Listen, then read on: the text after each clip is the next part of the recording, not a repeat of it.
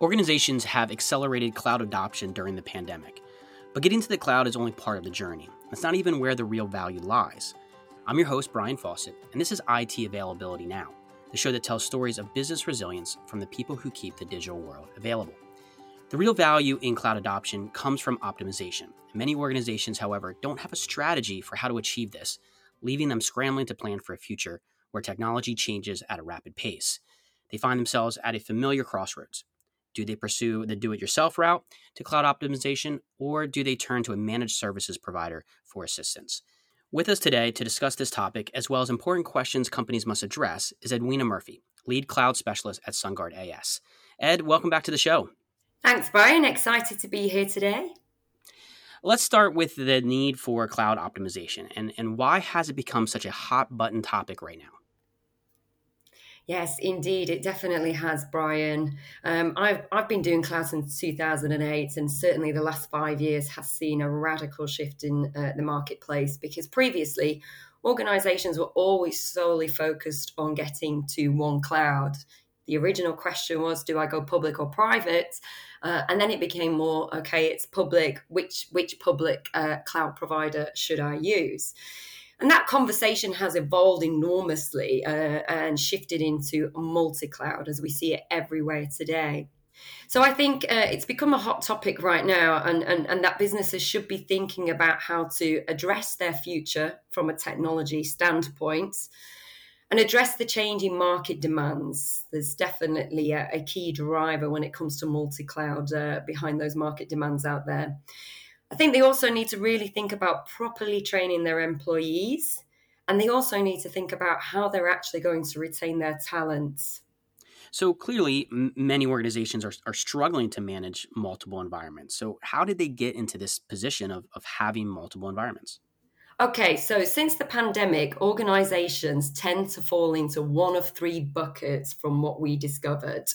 There were those who hadn't evolved or started their cloud journey, consistently putting it off and, and waiting for the right time. And some of the challenges that they faced were extremely difficult because, as we all know, trying to mobilize an entire workforce, if you have no cloud strategy or no cloud services, is extremely difficult. And that's not just from the technology standpoint, there's also the physical devices. There was a shortage even on laptops. So, even if you had some of the infrastructure available for them, you didn't necessarily even have the devices. There were those who went all into the cloud without a plan. And what we mean by that is they lifted and shifted into infrastructure as a service. And that worked. That got them there. That got them out of a hole. But they're not necessarily architected for future growth.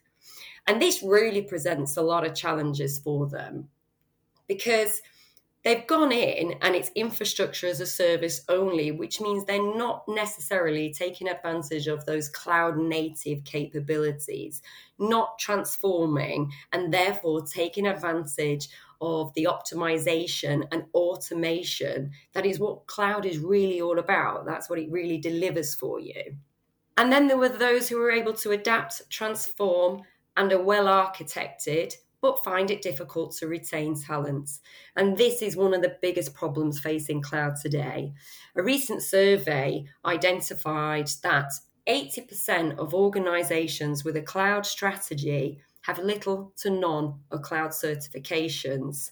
So, those who have managed to do it have done a great job, but they now have teams that command high salaries and are highly sought after in the workplace, and therefore being offered more to go and work elsewhere. And this has actually even been further compounded by the pandemic, as now the requirement that used to be there to be within a certain proximity of an office has reduced significantly. So actually, you know, that ge- geographical pool that people had before to go and work in has now expanded as well. So each of these types of organizations are now finding themselves asking, is the solution to take on the project myself or to turn to a managed service provider? Yes. So let's touch on that a little bit more. In, in the face of all of these challenges that you just went through, why do so many organizations then remain so committed to DIY? So I think there is a perception that if I work with a managed service provider, that I will lose all control and visibility into my environment. And, you know, I would say that that was probably accurate some years ago, most definitely. Managed services were very locked down traditionally. So it can be scary to hand over your crown jewels to a third party. And there is definitely, you know, a sense of nervousness waiting for a provider to handle an urgent issue. There's also things that people think about using managed services will result in a loss of jobs. And that is definitely not strictly true either. Um, that all depends on what you intend to do with your staff and whether you are going to retrain them into other roles that offer value within the business as opposed to uh, keeping on the lights in IT. And I think sometimes people think about, yeah, we should do DIY because the managed service providers build everything themselves and we should do the same. And again, that's no longer true. Even managed service provider themselves are building less and less themselves as we see the partner ecosystem being the way to deliver most efficiently and cost effectively, but it also makes sure that you get the right experience and knowledge that you can bring to the table by leveraging those partnerships. So it's interesting. I'm seeing less and less managed service provider themselves actually building out all the infrastructure themselves as well. And we only have to look at the likes of people using Amazon and Azure, which have kind of spearheaded that. Mm-hmm. And let's dig into that you know the bit of the counter argument then right so why should organizations consider managed services I think one of the reasons they should do it is because it does allow you to focus on areas that are core to your business. And that is really, really important. I'm increasingly talking to organizations that say to me, for example, you know, we work in insurance. Backup is not our business, you know, just, just one area as an example. Um, and if we're focusing our time and efforts on backup, then we're not focusing our time and efforts on driving value within the insurance industry that's going to give us a competitive edge so the other thing is, you know, that does allow you to better allocate those resources. That does save you time and money in the long run, purely for the speed uh, that you can get the advice and experience that you need to make those decisions quicker. And as I touched on before, the fear of job loss is understandable. But I have personally never seen anyone lose their job because an organization turned to managed services. If anything, those employees can just now manage their time better you know what we should think about when when anybody's looking at DIY or managed services or changing a technology stack or whatever it might be the question you've always got to keep close is what problem am I trying to solve here? And sometimes it can be a small problem. It is that resource. So you can have the shiniest new technology or you can change your platforms. But if, if you genuinely struggle with resource to deliver to your users the demand that's there, then you know you're probably better off uh, thinking about that um, managed service and how it can help you, um, which comes back to the point managed servers don't necessarily build everything themselves. So, you know, and, and they, IT is their business. Um, so it's very often the case that they choose to partner for speed, cost, experience, and knowledge. Uh, and typically, you know, they partner with the best of breed organizations uh, for areas that aren't their speciality. And in that sense, then that enables you to deliver something that's more end to end across your business needs um, and reduce your suppliers, um, which can also mean that you are managing costs and time a lot better internally all of this is very interesting. So, how can organizations then decide which makes the most sense for them, for their business, whether it's DIY or managed services? So, one of the things that they can do, Brian, is instead of fixating on delivering the services, determine how you are going to deliver value within your organization. Who are going to be the winners in terms of what you're going to do?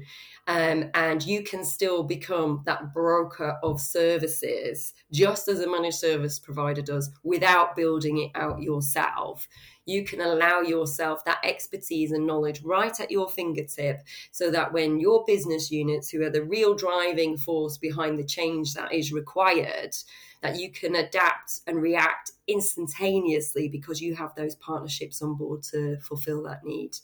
So base your decisions on whether to optimize on your own or invest in managed services on the business outcome that you're trying to achieve.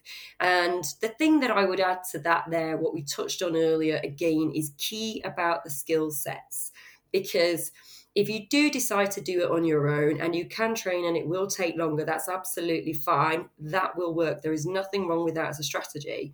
But back to the point, there is such a skills shortage. Um, you might be putting all your eggs in one basket potentially as well. So how do you actually do that? Is there a measuring stick that that organizations can can use to make this evaluation? So yes, businesses are always trying to compare the costs of their actions. But what does that actually mean? How are you measuring success? Are you looking at the bottom line or are you considering the value that it's going to bring or the competitive edge that you will gain from this investment? when it comes to DIY versus managed services, it is never apples to apples. And that's why you also need to consider the market value of change. And there are three points to this Will it be cheaper? Will it be faster? And will it provide a better experience?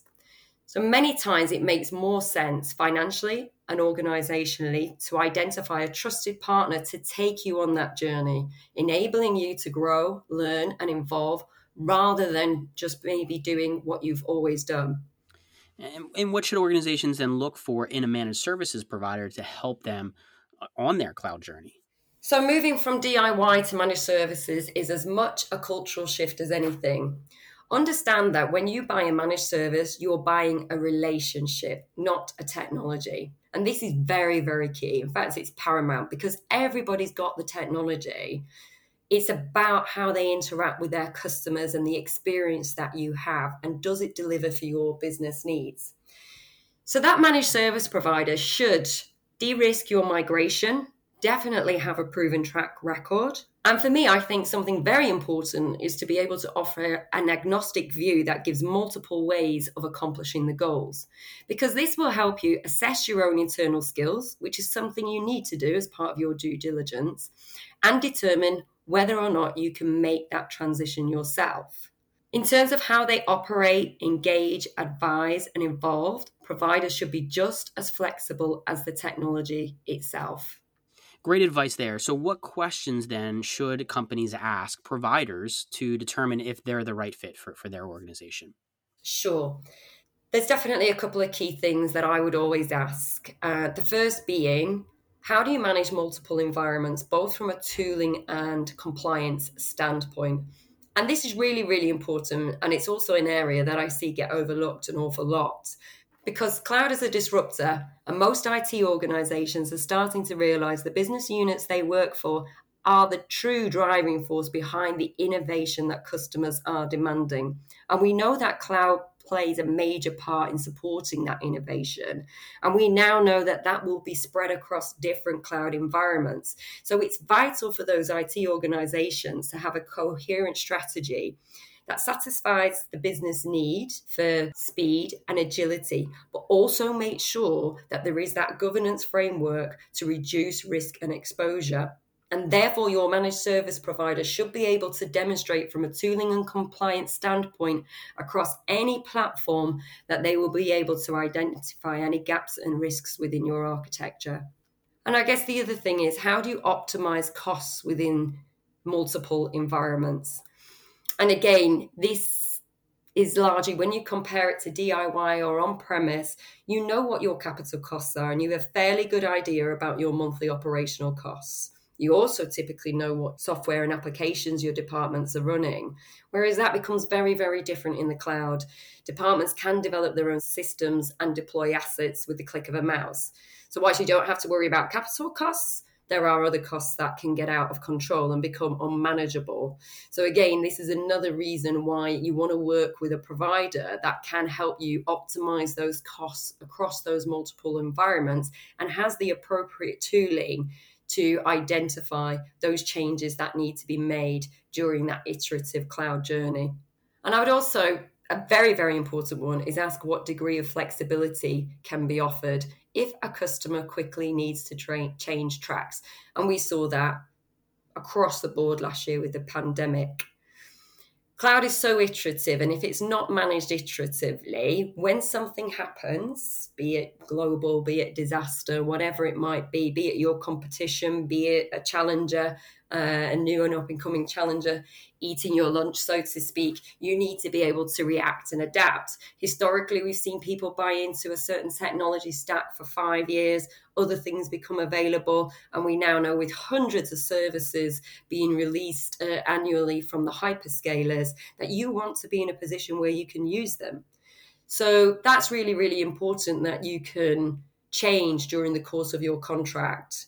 So use a provider, for example, that if year one, you know, you're not able to transform yet, so you might need something like private cloud, but actually you don't want to be locked in for three years.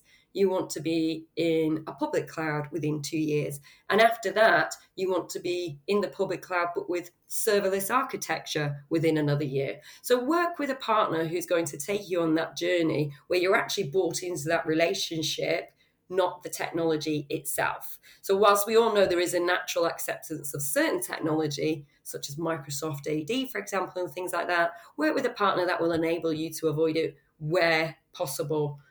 If something new becomes available, that you can take advantage of if it's going to offer business value. More great advice. Thanks, Ed. As more and more businesses look to manage multiple environments, the discourse around the best path to cloud optimization will continue to rage on. And by identifying the best ways to deliver value to your organization, assessing the market value of change, and asking the right questions of yourself and potential managed services providers, you'll better set yourself up for success. Edwina, thanks for joining us today. And thanks for having me. Edwina Murphy is lead cloud specialist at SunGard AS. You can find the show notes for this episode at sungardas.com slash IT availability now. Please subscribe to the show on your podcast platform of choice to get new episodes as soon as they're available. IT Availability Now is a production of SunGard Availability Services. I'm your host, Brian Fawcett, and until next time, stay available.